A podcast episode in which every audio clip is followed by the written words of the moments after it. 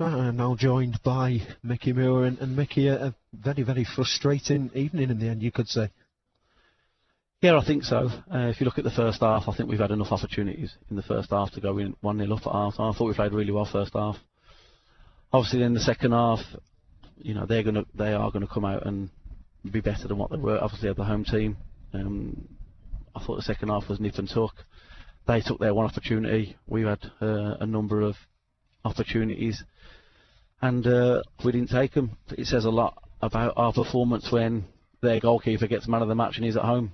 Yeah, So- cer- yeah, certainly that first half where you made two or three fantastic saves. Do, do you not think maybe Jordan could have done a bit better though when the moment came to him? No, definitely. Um, Adi Yusuf's going through one on one. Jordan will be disappointed, you know. Um, but listen, we, we I think we've created more clear-cut chances in this game than we probably have in any game this season.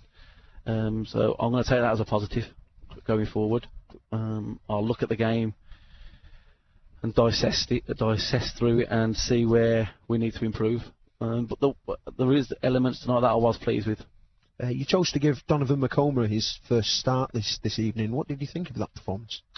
Um, for an 18 year old, I thought he'd done all right, to be fair to him. Uh, it was a big gamble from me. It was. I just felt with Asa Hall phoned me this morning, unfortunately, he's got a sickness and diarrhea bug, because obviously he would have played. Um, I just felt it was two games in three days, you know, for, for Liam and, and Harry, and, you know, I, I needed to freshen it up. And he's a midfielder that we signed, and we think, you know, he's got a future. And I, I thought, give him an opportunity. In the end, the, the defending for the goal, it, it just seemed to, to go in slow motion from the minute Danny Rowe had the shot to it to fall into the head of James Hardy. Yeah, I've just said in there. Uh, I need to look at it back because I think we've had an. I think Musa might have um, headed it square instead of heading it forward. I think the shot is too easy. I think Jack Barthram maybe could have done better, uh, and I don't know if Stuart could have got a bigger hand on it.